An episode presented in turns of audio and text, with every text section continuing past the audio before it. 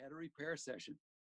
After repair session, I would get on the radio and I'd listen to public radio where they're having Dick Estell was reading a book and he'd do just a chapter every day, You'd get, get about an hour of reading it. So my mind was now off of the storm, off of the fact that I was looking at this very challenging, risky effort to climb in the wintertime and focus on uh, a, a, spring in a, a, a stream running through a beautiful meadow in Virginia. Welcome to Love Leaders Podcast. Have you ever found yourself struggling with your relationships, career decisions, or maybe you have a goal you've been trying to reach, or struggling with that big question in life what is my purpose? There are so many challenges we face.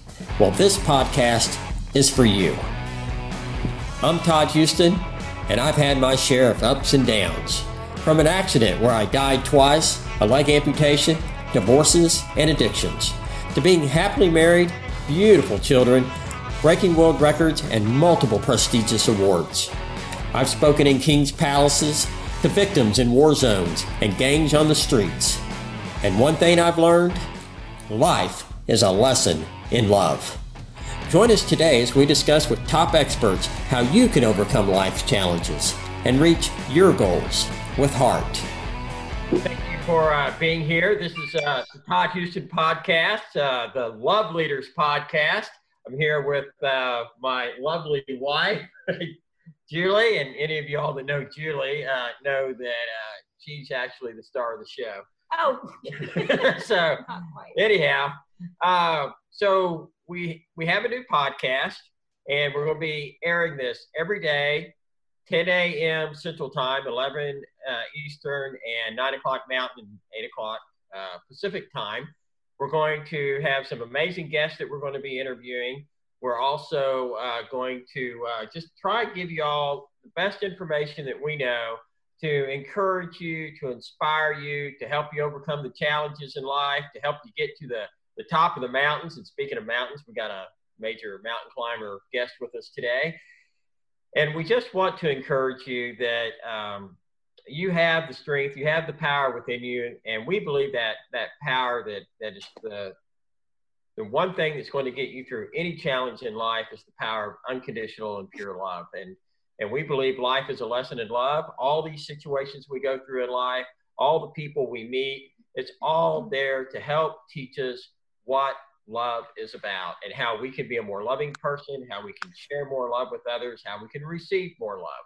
And um, I just want to say, you know, I think this is going to be just an amazing experience for us. Uh, and Julie is, you know, she's my she's my partner in this, so you can see how how this kind of love actually works in in a romantic relationship also. Uh, we've been married for about well, I guess we've been together eight years now. Has it been that long? Has uh, it, ouch, ouch. Really? That's all Time flies when you're having fun. Exactly. That's what I was thinking, Bert. That's what I was thinking. Oh, so anyhow, but you can join us on Zoom and you can join us on Facebook. So so I want to get to uh, to our guest today uh, at a an amazing, amazing. Should I put one more amazing in there? Definitely. I already did. That's enough, actually. Climber. and with everything that uh, is going on in life, sometimes we're, we're faced with situations where uh, where we're feeling kind of isolated, where we're kind of um, feeling a little bit on our own. Of course, sometimes we're kind of forced in that situation, as many people are now experiencing. And Vern has been in those type of situations uh, where he has faced extreme isolation and extreme conditions. And that's what we want to talk to Vern about today is how do you get through some of the some of the craziness that isolation can bring to your your physical and your your emotional body. So with that, I want to introduce Vern Tejas. Vern, please say hello. Hey. Hello, everyone. Thank you for joining us.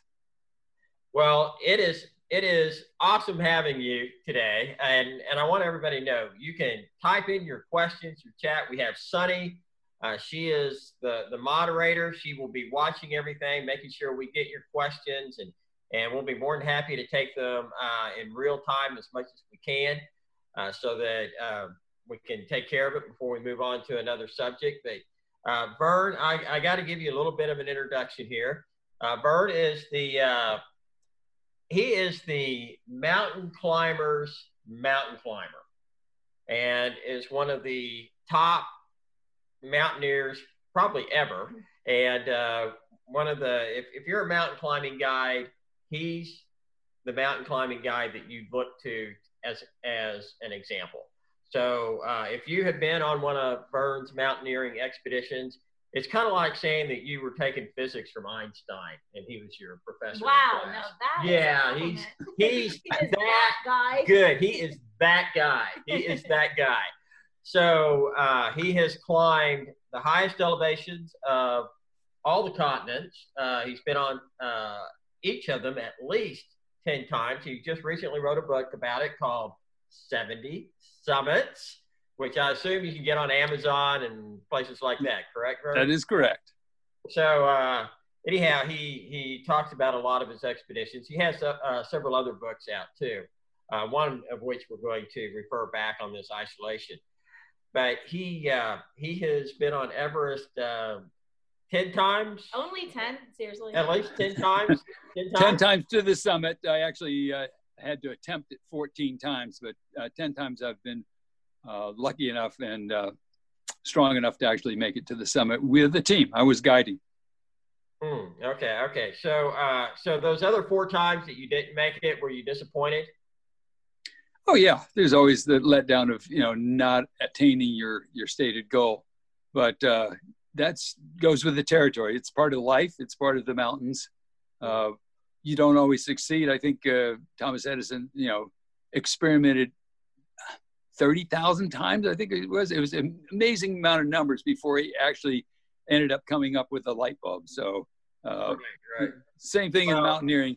Uh, fortunately, I'm a little more successful than that. But uh, well, you know, given given the fact that you're you're here talking with us right now and you've done all of this, I would consider all your mountain climbing a success because you're here to tell about them. So, as there, uh, as you well know, there are people that and we'll talk about this, had, that have made it to the top, and they might call that a success, but they didn't make it back to the bottom. So that's really not a successful mountain climb. Uh, that's correct. Uh, the whole goal is to come back so you can uh, bask in the glory, if you will, or or at least uh, tell your friends about it and other mountaineers. Um, so yeah, it's a round trip, it ne- necessarily so. Yeah. so so give us a little bit of um, give us a little bit of history of your mountain climbing. What what are what are some of the mountains that that you have done in this world? Just give people an example of some of the extreme conditions and challenges that you've had to face and overcome. Well, once again, I've been very fortunate. Uh, I left Texas as a young man and ended up in Alaska. Fell in love with the mountains and uh, saw Denali like my third day in the state and from that uh, fell in love with it and decided I was gonna gonna climb it. And it took me oh, about five years of uh, active um, searching and learning and growing. And I seek out the old timers in the community and and follow them up into the mountains. And then eventually, I got to the point where I was taking younger uh, mountaineers up into the mountains myself. After five years of doing that, I finally got enough under, experience under my belt that I felt comfortable uh, going onto uh, the mountain, and uh, it was a challenging experience. Uh, but once I once I figured out how it's done, I was able to uh, then proceed uh, to becoming a guide. And I've so, been guiding so it ever since. You, well, when you left Texas, obviously when you got to Colorado, uh, you either took the wrong right turn or left turn or whatever. You don't just end up in Alaska. I mean, that, that's a that's a long ways. Yeah, actually, I was I was experiencing the whole continent. I had hitchhiked uh, pretty much all over the United States, oh. and then I was crossing Canada. Sorry. Oh, it's uh, 18, 19, right in that range. Yeah, so it was fun. Uh, you know, I actually dropped out of school just to explore. Uh, but I was exploring Canada at the time and went all the way across uh, from one side. I think I started in Quebec and all the way out to the Yukon. And when I was in the Yukon, caught a ride into Alaska. And that started that whole snowball project. The guy who picked me up was a, a climber a wannabe climber. And when the, when the two of us saw Denali, we looked up and he said, I'm going to climb it. And I said, I am too. He climbed it the next year. It took me five years of apprenticing myself and learning before I could actually go up the mountain uh, as as a guided client, actually. Uh, and then from there, that opened doors uh, to becoming a guide. And one of the things I wanted to do uh, was to become. Growing up in Texas on the Gulf Coast, there's no challenges like like there are in Alaska. Right. So my goal was to become a winter mountaineer. So I had a winter ascent of uh, of Logan, which is the the first highest in uh, Canada, the yeah. second highest in North America, and, and, a very extreme climb. And by the way, yes. I do want to I, I, do want to support him on the idea that Western Texas climbing is a little different because I can remember doing the highest point of Texas, Guadalupe Peak, and that day it was 118 degrees. Whoa. Yeah, uh, very Don't challenging. In Alaska. very challenging in, in its own right, but uh, definitely a different kind of challenge. Now I was working with cold. I grew up in the heat. I was a lifeguard through my teenage years in Houston, Texas. I knew how to handle 100 degree heat, 110 degree heat, but 50 below was, was a, a uh, Olympic. Uh, yeah, your dad was an Olympic swim coach, wasn't he? He was, uh, and uh, we kind of. I was raised. I was raised uh, as a swimmer and raised around Olympians and national contenders. Um, so I got to, to brush shoulders with a, an amazing amount of people. I think maybe this is kind of where my my drive and my ambition comes from because I was always around people that were top of the game, you know, some of the the best in the world, and that made me want to do my best. So from climbing uh, as a guide, I went into climbing in the wintertime. I climbed Logan climbed Mount Hunter, which is also an amazing mountain in Alaska in the wintertime. Did the first winter ascent of both those mountains. And then I tried uh, solo ascent of Denali. From there, I was successful. Fortunately, it did come back down. But from there, I was able to uh, spring. I mean, at that point, people wanted me to, to join with um, with their expedition. So I got invited to do uh, the highest mountain in Russia, highest mountain in uh, South America, uh, highest mountain in Antarctica, and also uh, was then invited to do the highest mountain in the world, which was Everest. As a guide, uh, there was a pretty uh, wonderful offer that I got. I mean, I, I, felt like like I was coming into my own when people were saying like, "We want you to lead us up Everest," even though I'd never been there. But with all your first time yeah. you were guiding. Wow, that's incredible. Yeah, but uh, Everest is no easy easy mountain, and uh, it was my third attempt before I actually got to the top of that. Uh, but then what, since then, what, had to, uh, the other two times. I mean, what what changed to where that third time was a success versus the the first two? Was it weather, or was it just you did a different well, route? What happened? yeah, back in those days, it had never been commercially guided.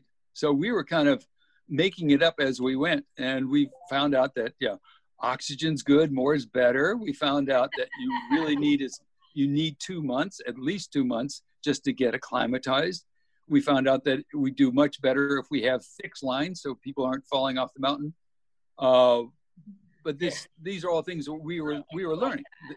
This is in the late late 80s, so uh, by the time I finally got to the top, um, 92, uh, we had we had ch- we had figured out all the ways not to do it, and uh, then we could actually get people to the summit. And we were very successful. We were the first day it was commercially guided uh, was the day that we went to the top.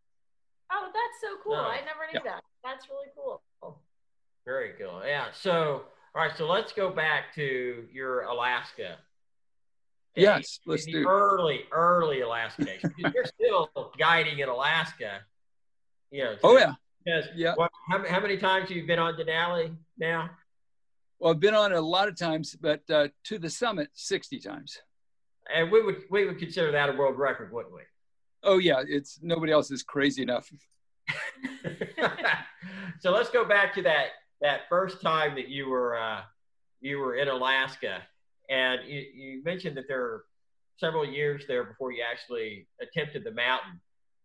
What were some of the uh, what was some of the best advice that you received during that that training period where you were learning from from the the mentors from the uh, you know from kind of the old Alaskan climbers? Well, the guys I got to learn from, I was very fortunate, blessed uh, to find some really capable, competent old timers. Uh, and some of them weren't all that old even. But uh, the, the big thing that I learned was that it's it's easy to be a tough guy. It's hard to be comfortable in the mountains. So anybody can go out there and suffer, but if you're going to do it often and repeatedly, you need to actually learn how to do it with some style and some grace and patience and learn how to enjoy the experience. And for me, that was, you know, as a as a young 20 year old, uh, I was just bursting at the seams to do something really manly. But the, the old timers, they were like, "Yeah, slow down, kid. You know, you can enjoy this. If you if you slow down, you might be able to actually get to the top." So I took off like a horse out of the gate, and uh, I ended up falling on my nose on my first attempt on Denali. Uh, fortunately, I had some friends there and a, a, very good guide, and he basically picked me up, dusted me off, and said, "You know, relax. There's a big mountain. You got to pace yourself. Be patient, and don't pick up the biggest load and put it in your sled. And make sure you take care of yourself during the day. So self maintenance is a very important aspect of mountaineering. That was one of the big things that I gleaned from these guys. Need to take care of yourself first, then you can take care of the team. If you if you're willing to do that, you can climb almost anything with patience and a little bit of luck with the weather. Hmm.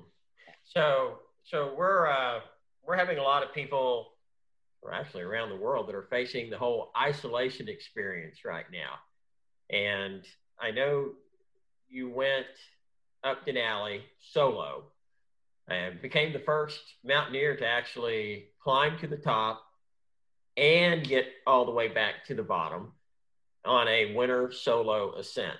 So, congratulations again on that one because I'm sure that wasn't an easy feat. And I know that you, you trained for a while for that and, and organized it, but you had to have faced because let, us kind of give people an idea what what it's like to be on the mountain during that time. Uh, I'm assuming there wasn't anybody else on the mountain at the time. Probably nobody uh, for quite a distance from where you were. I, I, would assume you were at least 30, 40, 50 miles away from the nearest human being. And yes. right? And at least, and you were on a glacier. Um, in the where you can't you can't drive to this place. Uh, you probably be very difficult even to fly in if you were you know you just have to pick the right time and day would be my guess. So you were really really isolated. And you couldn't just call for help and expect it to show up in five or ten minutes if you needed it. So explain kind of the whole isolation experience what it what it felt like how how you were living on that mountain by yourself well denali's remote to begin with the closest town is 60 miles from the base camp on denali uh, but in the wintertime not only do you have the distance but you also have the weather as a huge factor so to access the mountain we had to wait for the perfect weather to fly in in a very small bush plane and we flew in and landed in February the 15th. It was probably 20, 30 below at that point, but that's that's actually warm in the winter on Denali.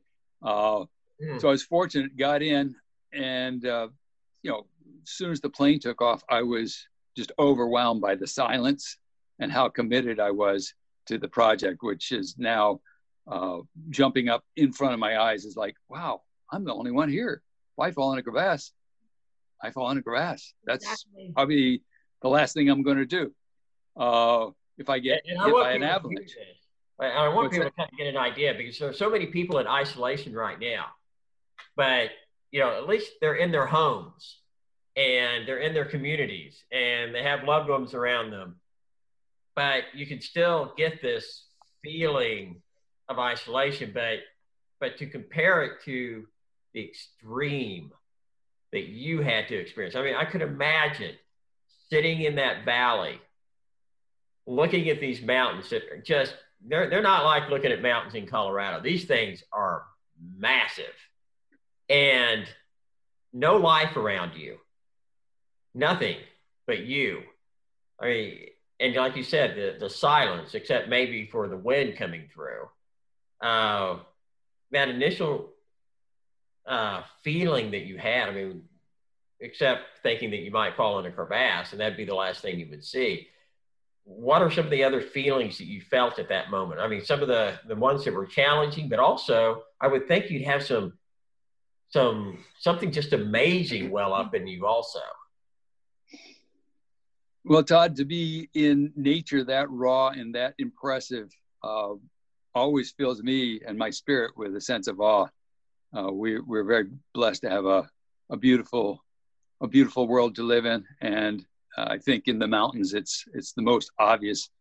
Uh, there's very little of mankind that's obvious, and and here I am by myself and with this huge project in front of me, and feeling pretty small pretty insignificant. And I think, you know, today we are also pretty feeling that same very insignificant, very small, uh, where, you know, we're basically uh, at war with a, something that's invisible. We can't even see. It's, it makes us, you know, with all of our intelligence and all of our science and all of our everything, you know, society, civilization, and and yet uh, right now I, I feel pretty insignificant. Not like unlike what i felt uh, on the glacier really insignificant. Big challenge in front of me. And uh, knowing that i was going to have to do a lot of lot of work in my mind uh, in my head to to be able to go forward. So this is this is part of the aspect that that I was filled with at that moment. And, and, other now. people tried this expedition before, trying to climb solo in the winter on Denali. Yeah, several people had tried it. Uh, in particular, uh, the Japanese uh, adventurer named Naomi Uemura uh, actually tried it four years earlier and got to the top. He left a flag up there, so everybody knows he made it. But on his way down, he disappeared uh, and was never found. I was actually in Japan when uh, they declared him dead, and it was amazing, uh, an emotional time in Japan uh, because he had become a, a, popular hero to the Japanese people. Most most Japanese tend to do things more in a, a group setting, but uh, he was a, an adventurer and a soloist, and had been the first first person ever to climb Denali in the winter solo excuse me, in the summer solo, and then came back to do it in the winter. So he did these two amazing things. Unfortunately, uh, vanished uh, upon descending, and uh, we still don't know where he is today. Yeah. So you you knew that this had a um, did not really have a history of success. This type of expedition that you were heading on. Yeah, another soloist just disappeared into a crevasse. You know, in the same time frame uh, within a year or two of, of Naomi's climbing up there. Uh, another soloist who wanted to climb it in the winter ended up uh, gone in a crevasse, and other people had tried it and turned back, frostbite, and it, I mean it's it's it's multiple. There's multiple risk in trying it in the summertime. In the wintertime, those are all double or triple. So, so. So, do you um just to give an idea of what did you do to safeguard yourself from falling in a crevasse? Because i'm sure that's something that is uh, i mean that's obviously a very real danger. Well i think it starts mentally. It starts upstairs. You have to psychologically uh, steel yourself for this kind of challenge. Uh, you have to believe in yourself, and then uh, you have to do your homework. So I talked to other people who had tried it in the winter. I uh, asked questions. I had some of my heroes were the guys who climbed it originally as a team uh, in uh, 67, I think it was. Uh, they climbed it as a team and they had horrendous time. As a matter of fact, it was so cold, so windy, and such a challenge that three of them got left for dead. Uh, however, they they did survive, and they wrote a book about it. It's called Minus 148. So, and that was the temperature they experienced. That was the end of the wind chill chart. And for the how cold it was and how windy it was, they just called it what what the chart said it was, which was unbelievable cold. Hey, Bert, um, um, yeah. Sonny, our moderator here, I think has a question or two. So, Sonny, are you? Yeah, hey guys. So, thank you everybody for being on. We I have a two-part question that's coming in from uh, Jane Frashilla. I hope I'm saying that correctly. Uh, she says it's been hard to make the decision to stay in during the pandemic. Um, how hard was it to make the decision to scrap an expedition after all the planning and expense? And I know that all three of you here have experienced that where you've trained for over at least a year for something and then had something come up. So I would love to hear from all three of you on this one. Oh, well, the I love it. Uh, the uh, devil's in the details. Uh, as I mentioned, you have to uh, first get the mind right, then you have to do your homework. So I not only uh, discussed this with lots of people, but then I uh, climbed as much as I could before I went up there. Uh, I was a Denali guide at the time, so I was able to to use my knowledge of the mountain so that I could actually navigate in total whiteout with a compass, uh, and, and, that was before GPS. So I was able to navigate by the, the, the lay of the land, the feeling underneath my feet, and uh, the compass. I knew pretty much where I was most all the time, even though that that whole expedition was plagued with, by whiteout and storm. Uh, I also had going for me the fact that I knew the right equipment and the stuff that I uh, was going to use. I was able to use the summer before and uh, make sure that was adequate. And I got to practice uh, earlier um, in my career, I had climbed Logan, the highest mountain in Canada, uh, wintertime as well. So we got, I got to use the same techniques that my team and I had developed on Logan. So that was ultimately, it worked out that I was really prepared on that level and uh, prepared because I went and got pre-acclimatized uh, guiding in South America on the highest mountain in South America. So uh, not only was I always active, exercising daily, but I now had just come back from a high mountain in Antarctica. I had done my homework. I had gathered the right gear. I had gotten the best pilot, uh, bush best bush pilot that I knew to fly me in. Uh, I had all my ducks in a row, and I think this is really critical for people is to have a good plan and then work that plan. Start with the basics of you know mind over matter, you have to know you can do it before you, you attempt something like this. You have to believe in yourself. Then you have to give yourself all the right tools from the food, the supplies, the equipment, the experience, uh, the pre acclimatization. So this is where I'm coming from. Todd, how about yourself? well, uh, hey, Sonny. Sonny. Yes, yes, I'm hey. here. Okay. Takes a second because there was a part of that question I wanted to make sure that I addressed too. It's almost as if, hey, if you train for this, then and it doesn't happen, how do you deal with that? Yes. That, was that part of the question? Yes, yes. And, and, what I had in my mind, I know Julie is training for a marathon or some oh. sorts. And I yeah. know that, that, Todd, you trained for a year. That's your origin story. Why don't you tell us just real quickly well, your origin story and what happened? Well, what uh, one one of the things that I wanted to say was on on the side where you train and you do your best and then it doesn't happen. I will tell you how I get through that, and that is I don't place my value as who I am as a person based on anything that I do or do not accomplish. My value comes from within myself.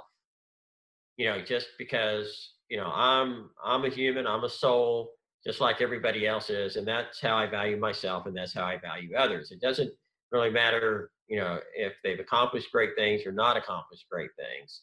Um, but I think that those that do accomplish uh, great things in this world can help teach us to bring out that value and express it more in this world so it can benefit ourselves and others. So that's how I'm going to answer that that question. Then I'll let Julie take it from there. Well, and I think that one of the things, just to kind of piggyback on what Vern and um, Todd are saying, is that it can be disappointing when we have a a plan, a goal, and because of no fault of your own, you start to see things begin to unravel. Um, I am currently have been training for an Ironman um, that was supposed to take place May 31st here in Tulsa, and it is not happening anymore. We're not at that time. It has been postponed and maybe canceled for this year. We don't know yet and um, you do and I, I, see people right now I'm I'm a therapist in mental health and you see people going through um, it's almost like stages of grief of you know there's an anger there's a sadness there's a surely this isn't happening no way this isn't happening um, bargaining with yourself in your head okay if i do this maybe and maybe this will happen um, and finally you get to a point of acceptance where okay this is happening. How am I going to move forward? And that's what I tell clients. Okay, this is where you are now. How are you going to move forward? We can't change um, what has happened, what is going on around us a lot of the time, but this is where I am right now. So, how am I going to move forward? And to make that um, determination within yourself to have the discipline, like Vern is saying, to plan how am I going to do this so that I can look back in a month, six months, and a year from now and not feel like I have just wasted this time in my life when I could have been doing something productive. And so it's just to have that mental um, aptitude and discipline and determination that I'm not going to waste this part of my life. Um, the virus is not going to beat me. Um, I'm going to do what I can to continue to live my life and to be the best person, the most loving person, the kindest person, and do everything I can to to spread that joy in the world and that peace in the world because the world needs it right now. It really does. People are feeling afraid and they need those of us who can come out of that and be that person to to go there. So that's what I'd really encourage people to do. To think about others and go there as well. That's great. I, we have another question coming in for Vern. It's from Michael Weishapel. I hope I'm saying your name right. He says, Hi, Vern. I'm wondering if you have lower elevation peaks on your list. Wondering about one in particular, Mount Gunnar Naslund and the St. Elias Mountains. Yeah, I, I, very good question, Michael. Uh, I think I'm going to leave that peak alone. Uh, Gunnar was a very good friend of mine before he got killed on it. Uh, and even though it's a beautiful peak, uh, it's it's quite remote, and uh, um, I've just there's other mountains I'd rather rather climb. It would be very um, dif- difficult for for me to to be there without just totally thinking about Gunnar. So uh, it's a, I'd love to see people people climb it in, in honor of him. But for me, it's uh, that mountain in particular is not on my list. I've got other ones on my list uh, uh, that unfortunately are, are, being postponed as we speak. Um, I was supposed to go to K2 this summer, but uh, that's not going to happen. So I'll just uh, train hard. I'll have a whole nother year of training, which will be great. Uh, so I'm, I'm looking forward to being uh, the new and improved version of myself for, for climbing K2. So that's not exactly a, a lower peak, but there's there's plenty here. Um, uh, where I'm located, there's there's the many many hills, and each one of them is. Uh, I like. I mean, I like getting out and just pushing myself hard, going up a hill. It's uh, for me. That's that's a, that's a challenge in itself, and and those are the things that that I resonate with. So, um, back on the isolation side, Yes. back in Alaska, I want to take us back to that solo climb. Why don't you give us an idea what camp was like? We'll be right back. You're listening to Love Leaders Podcast, and I'm your host, Todd Houston. You can hear replays of our show at Spotify, Google Play, and other top podcast directories. And don't forget to check out our Facebook and Instagram pages, and please subscribe, rate, review, and share. Now, back to the show. I want to take us back to that solo climb. Why don't you give us an idea what camp was like? Yeah, how how you were uh, how you were surviving in that kind of isolation. What what kind of extreme conditions that you were facing? The big challenge of the wintertime in Alaska is this is a no brainer it's the cold. Uh, Minus 148. Did you ever get to minus 148? I hope not. but I, there's no there's no way for me to tell because I didn't How have you- the how you- capacity Prepare for to that cold. Say that again. How do, how do you prepare for that kind of cold? Oh, uh, you, you wear everything you own basically. Uh, uh, cold showers is great. Uh, you know, skiing with your shirt off. Those are all things that I know people have done. Carry snowballs in your hands when you're working out, things like that. But, but it's you have to learn how to to live with nature rather than fight nature. The the big challenge uh, was to stay warm, of course. When I'm moving, you really don't have to wear very much, even at 40 below. Uh, if you're moving quickly and you have a big pack and you've got a sled behind you, then you're actually going to be working really hard. So you just need uh, something to break the wind. So I had a windsuit on the outside. Then I have uh, a layer of fleece on the inside of that, and then long johns. I mean, very not much stuff. But I'm moving and working hard. As soon as I'd stop and unstrap my skis, then I'd pull on my insulated pants and pull on a parka. And then, now that I'm not working as hard, I would start digging with all my might to go underground. You've got to get underground to be uh, warm in the winter. The Eskimos knew this thousands of years ago. The snow, the snow is actually a great insulator. Okay, I I- say you say underground. You meant you were digging into the snowbank. Un- under the snow, exactly. Okay. So I'm going down in the snow. I'm going to make a snow cave, a modified what I called a ranger trench or skier trench. And basically, it looks about the size of a big chest freezer, about six, seven feet long, about four feet wide, four feet high.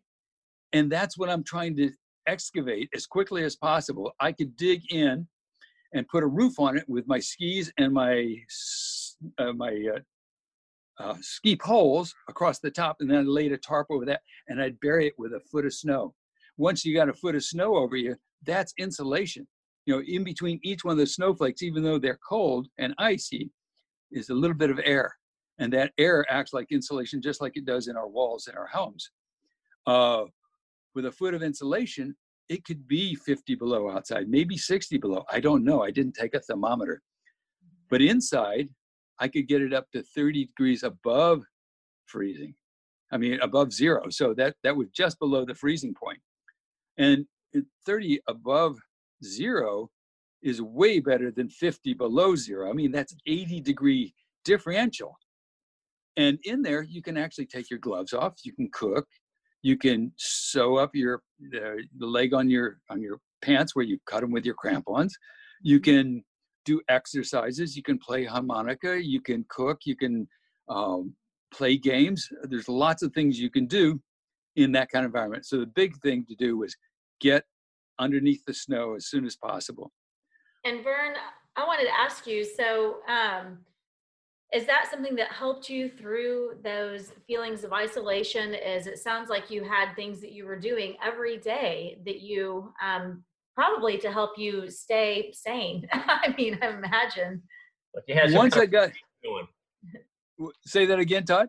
Like you had some kind of routine going to help you. Yes, exactly. So once I got underground, the first thing I needed to do was get the stove going. So cooking was one of the routines. So first thing you do, you're you're thirsty, you've drank all your water during the hard effort getting up there. You've been going like a maniac trying to generate enough heat so you don't freeze. Once you get on the ground, the wind stops, the snow stops, the light stops. Uh, so the headlight goes on, and you get your stove out and you start cooking. While I'm cooking, I'm setting up my bed, setting up where I'm going to sleep, uh, excavating a little bit, getting a little bit nicer so that I don't have snow falling on me. And this becomes uh, my my first part of the the phase of my routine. Get water in board, get nice hot water on board. Then you need to um, get the food on board. So Mhm. big, big things. Once I've done that, then the best thing for me to do would be to get on the radio, figure out what the weather is going to be for the next day. That might take 15, 20 minutes. Uh, the next thing I would do uh, would be try to relax, make sure I have enough hot water for the, the night. I would always make a, a bottle of, of hot liquid and throw it down the foot of my sleeping bag to thaw my feet out. That was really important. And then I'd crawl into the bag and go to sleep. Uh, that time of the year, you have lots of dark and not too much light in Alaska at that latitude.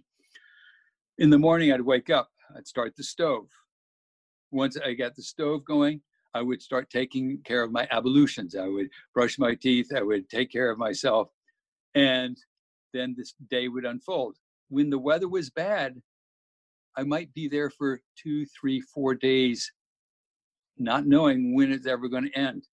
Mm. And this was mentally, I had to fight that. And this, by having something to do at every moment, the routine gave me um, a handrail, something to grab onto. Mentally made me a lot stronger. So I knew right after I had breakfast and took care of my my cleanliness, then I was going to exercise. So I'd spend an hour exercising, push-ups, sit-ups, planks, all sorts of stretching moves. I'm inside of something that's no bigger than a big freezer. So I mean, not only am I isolated, I'm imprisoned. Really, I'm entombed. This is like a big grave that's been dug by myself, Mhm. and I'm trapped inside there until the weather impro- and gets better. After exercise, I would get out my harmonica and I'd play for an hour. And then after playing for an hour, I would get my puzzle out. Have you ever seen those little triangle boards with the uh, the T's in top of them and the little holes and there's like Sure. Yeah, right. Cracker Barrel. Cracker Barrel, perfect. Cracker. Barrel. So I, of course, couldn't carry something like that up there, but I knew how many holes there were, and so I'd make a little board in the snow on the floor of my my cave, and I'd put little. I'd take my finger and make little dimples, and I put a raisin in each dimple except for one, and then I'd start jumping until I got down to one raisin was left on the board. Oh, that's pretty good. I don't want to Yeah. play against him in Cracker Barrel if we have to play no, you don't. Anyway, the, that was I, I could spend actually two hours doing that. Then I had repair time where I just repair everything that I had. I'd make sure I put glue on the things that were delaminating. I would stitch up uh, anything that was ripped and torn. Um, I would repatch my sleeping pad, which I had kicked with my crampons, made for a very cold uh, night. I could usually go for a couple hours before it deflated itself. So every every day I had a repair session. After repair session, I would get on the radio and I'd listen to public radio where they're having Dick Estell was reading a book and he'd do just a chapter every day, You'd get, get about an hour of reading it. So my mind was now off of the storm, off of the fact that I was looking at this very challenging, risky effort to climb in the wintertime and focus on uh, a, a spring in a, a, stream running through a beautiful meadow in Virginia, and I could could focus on that for an hour and listen to all the the crickets chirping and the frogs croaking, and it, for me it was like this amazing ability to leave my troubles behind and to go off into a fantasy land. And that is actually something that we um, that we talk with people about when we're um, in the mental health field. Just anybody to help anybody. There are times that we are in situations that we can't really change the circumstances around us, but we can um, go within ourselves to find peace and calm. And a really good way to do that is to do exactly what you said. Just just close your eyes, be quiet. Picture the most beautiful, a place where you feel very safe and feel at peace and go through your five senses. How does it smell? How do, what do you see? Um, how um, how do you what do you feel? What do you hear? Um, do you have anything? Are you drinking a soda or you know warm tea or what is it? And to go through that because it does help you calm. Because when you are calm within, it helps you go out here and handle things in a much more positive way and have a much better outcome or the chance for a much better outcome. Yeah. So I love that you did that. I think also, you know, sometimes in life we, we find our places in situations or places or whatever that we think, oh, I wish I were somewhere else or doing something else or whatever. But if we really focus on the now and we focus on mm-hmm. what's really going on, it, it might be the very best place for us to be right now. And I can't help but think that okay, a snow cave that's about the size of a refrigerator may not sound like the ideal living conditions, but something also tells me that that might have been a really good place for you to be on that mountain compared to being outside. I'm assuming that there was temperature differences. There, uh, there, there, you were provided some protection there. It, it was, it was as small as, as you know, solitary confinement in the worst jail you can think of. But for me, it was palatial because I could actually, even through a foot of snow, I could still hear the wind roaring overhead. I could, I, I could feel the cold seeping in. So I, I, you know, stay in the bag and do some more exercises. Uh, but for me, it was it was my home. It was my palace. And so I, you have to, you know, you have to control your thoughts. I mean, this is one of the challenges. Is we think perhaps we are our mind, but there's something I believe that's bigger than your ability to think. It's it's kind of the the controller of it's your I believe your soul perhaps that uh, is really uh, what can control your body and your mind. And for me, uh, my spirit was something that was very important to have running the show.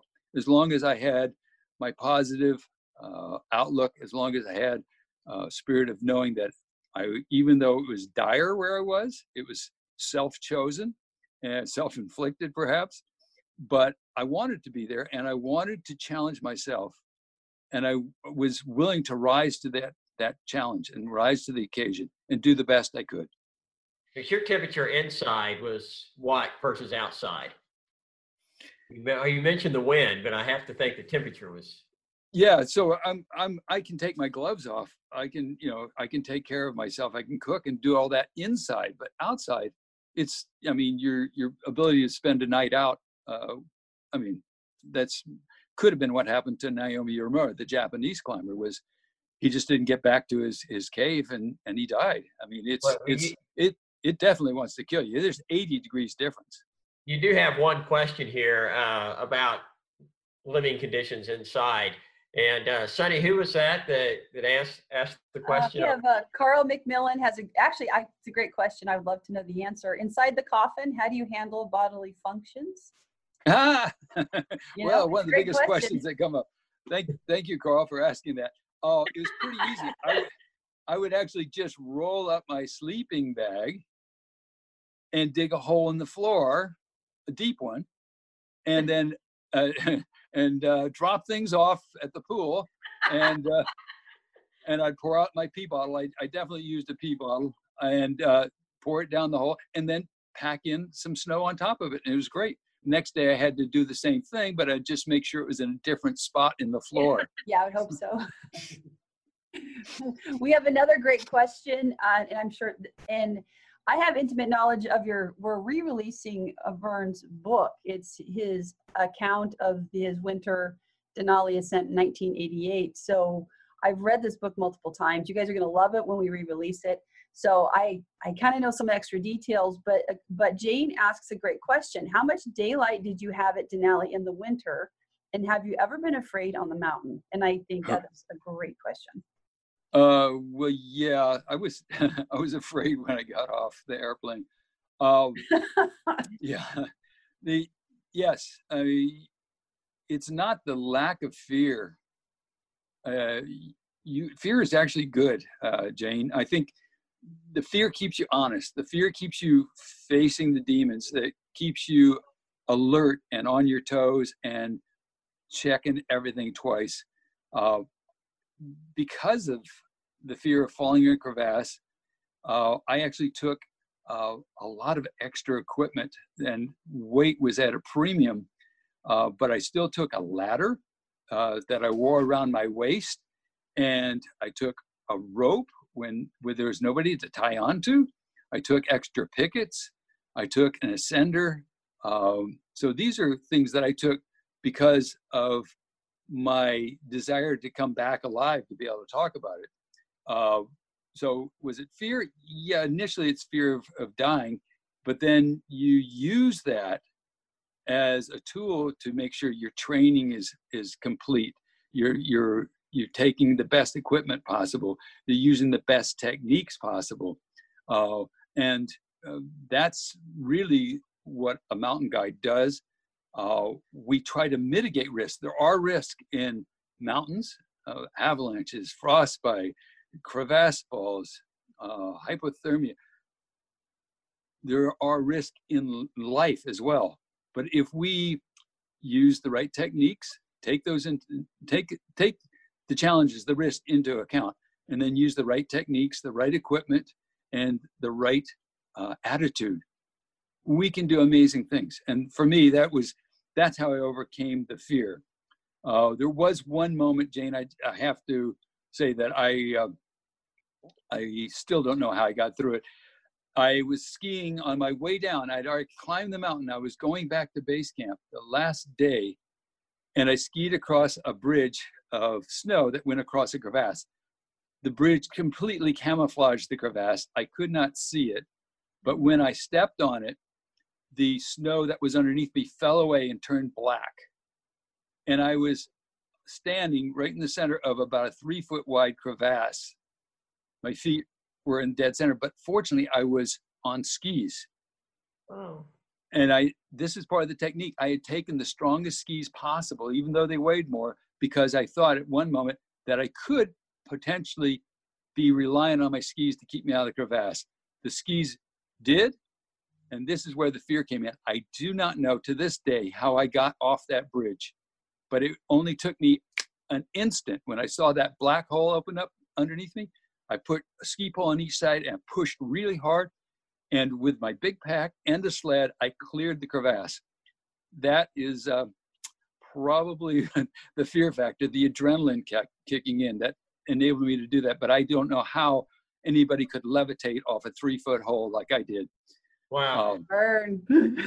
it worked. it So, so worked. Vern, uh, using one of your terms, was that your your biggest Pancake, pancake eye. eye yes, pancake eyes. Uh, when when you have that kind of adrenaline, you def- definitely your eyeballs get big.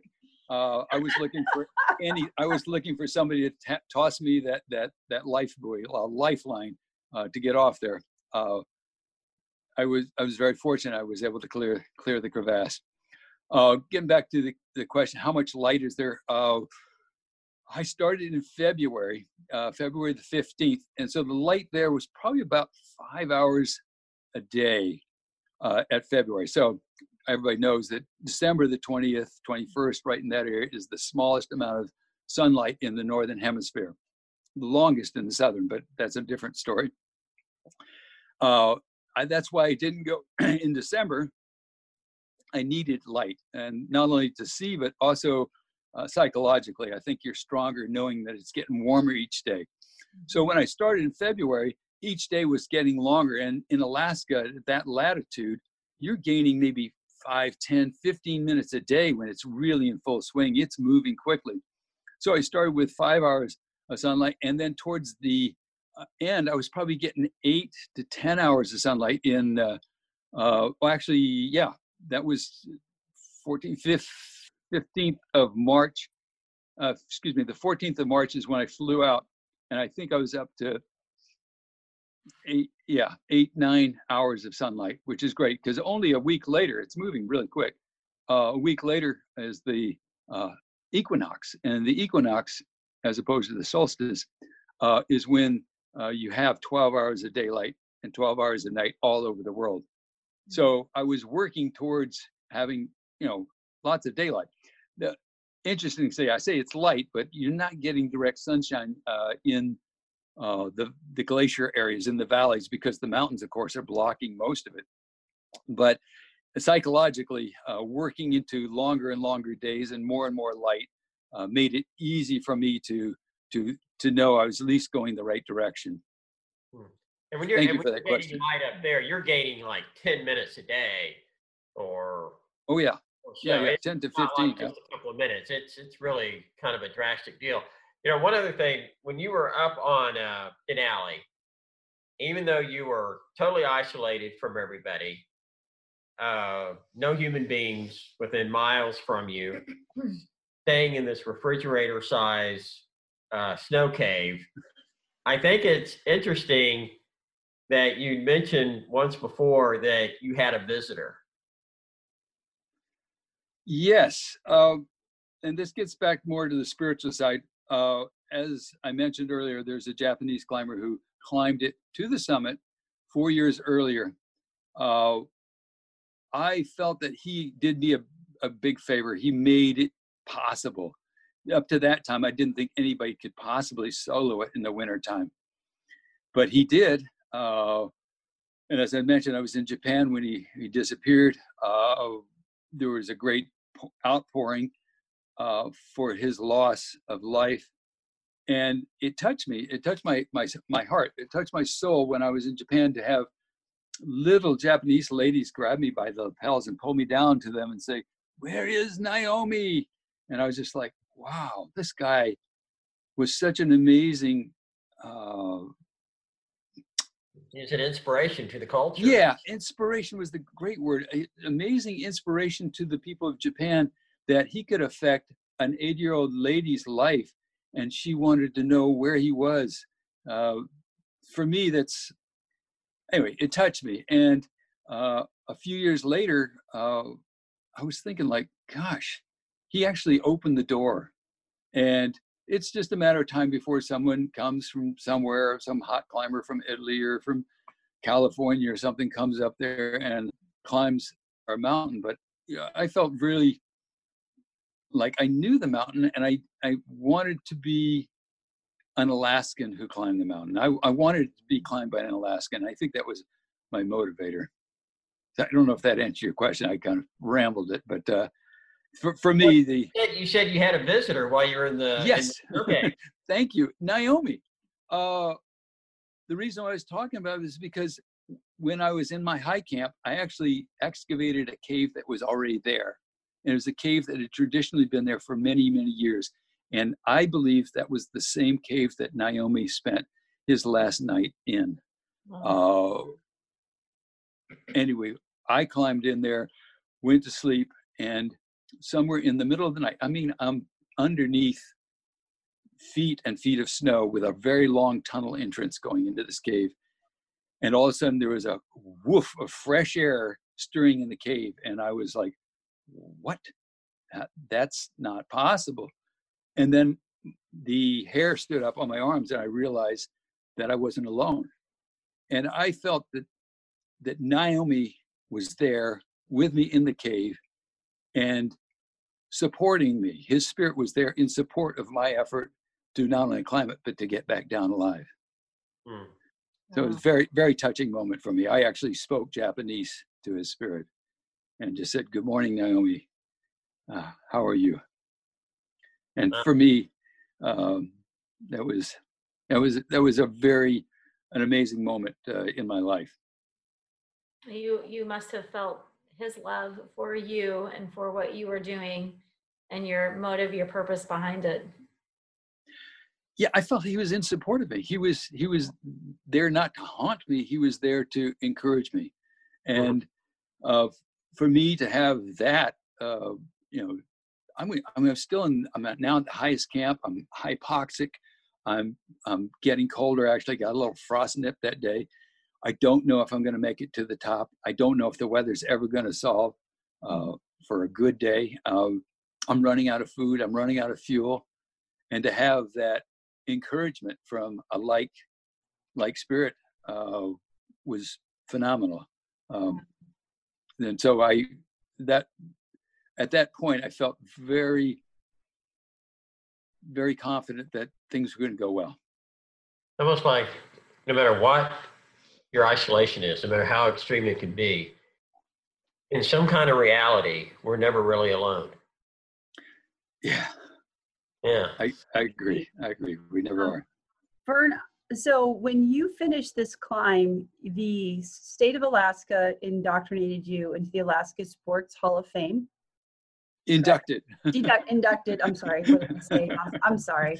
That's all right. Yeah, and I've actually seen your plaque. They they've they've hung all of the Hall of Fame folks in the uh, the airport in one of the lower tunnels. So if you're ever in Anchorage International Airport, if we ever get to travel again, be sure to head on down to the lower concourse, and you'll get to see this massively beautiful plaque that's got Vern's accomplishments uh, hung next to some of the Iditarod winners and some of other folks who've um, done amazing achievements um, with their climb. One of the things I love about your story, Vern, and I, I love food. Okay, I just can't get past. I have to know where my food's coming from at all times. I, I like to know when I'm going to eat. And one of the most riveting- one of the most riveting parts about your story, and this is inside the book that we're going to be re-releasing, is, is so answer me two questions. How many days was were you supposed to only be on the mountain? Well, I had accurately expected my climb would take 12 days. Uh, that would be getting to the summit and coming all the way back down, and maybe even a day thrown in there, uh, waiting on the weather for the airplane to come in. Being a mindful mountaineer, I decided I should take 25% extra food and fuel, which Mhm. amounted to 16 days of supplies. Uh, any more, I probably couldn't have moved it up the mountain.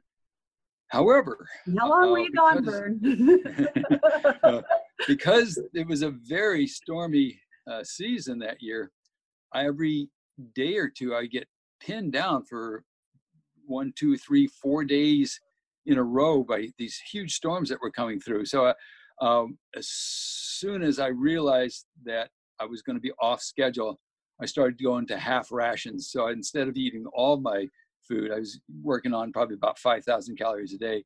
I went to half that uh, which is sounds like it would be sufficient for just laying around. Of course, you got to realize I'm I'm my own heater up there, uh, so not only am I breathing hard, but I'm I'm trying to generate a lot of heat. So I was still burning through a lot of calories. But uh, the days ticked by and stretched out. Uh, fortunately, uh, I had some good luck. Uh, the bad luck was storm after storm had pinned me down, and ultimately I was 29 days on the mountain. Hmm. So uh, Wow. stretch. St- sometimes we have to make do with uh, the situation as it uh, plays out. I was going to say I'm no mathematician, but uh, and wasn't there um, a time on one day where you found a food supply? This is the luck that I was talking about. Yeah, this is the part I just love. This part of your story. Please tell us really quickly, and then we have one it- more question in the chat. At 16,000 feet, I was digging my snow cave, and in the process, I ran into a cache that somebody had buried the year before. So it was a cache of food and fuel, uh, and most notably, uh, freeze-dried uh, sweet and sour pork, uh, and several gallons of gasoline. At that point, I knew that uh, I had a re- really good chance of making the summit. Uh, but I, I still can't eat sweet and sour pork today. Uh, the other the other wonderful thing was my co uh, my pilot when he uh, realized that I uh, had been in so many storms he he flew down to base camp and left his survival rations for me so when I got to camp uh, when I ultimately would get down to base camp I would have some food there he uh, stuck a big flag on him for me so when I did roll into base camp and spend another three days I did have food and fuel uh, that got me through the uh, the last few days of my uh, my my program, my ordeal, my my expedition. on your. Christmas card list every year, I would hope. Oh yeah, well he's he's passed, but uh, uh, um, amazing man. He was our lieutenant governor for a while, and actually met the Dalai Lama in in Tibet. So amazing gentleman, uh, Lowell Thomas Jr. So we just have one question, one more question, Todd. Yeah, we got time for one more question. We've already gone over a couple of minutes, but um, Good. let, let, let's do that, and then and then we'll uh, we're going to give you the last word, Vern. okay, Jane has a kind of a technical question. She said, Vern, did you have to finish the climb before the equinox to classify it as a winter climb? Good, good question. Technical, and uh, the answer is yes. Uh, fortunately, I summited on the seventh of March, and so I, that gave me uh, a couple of weeks before I really had to worry about uh, busting through. Uh, but it's the time you summit is is what they count. So I had I had a couple of weeks of padding there, Jane, and uh, I was lucky because I needed those couple of weeks. All right. Well, Vern, thank you very much. Yeah, thank you so much. It's just awesome seeing you, and obviously, uh, kind of going in a little more detail than than you probably normally do in a Q and A session, but you know, thanks for really opening up and, and sharing all of this.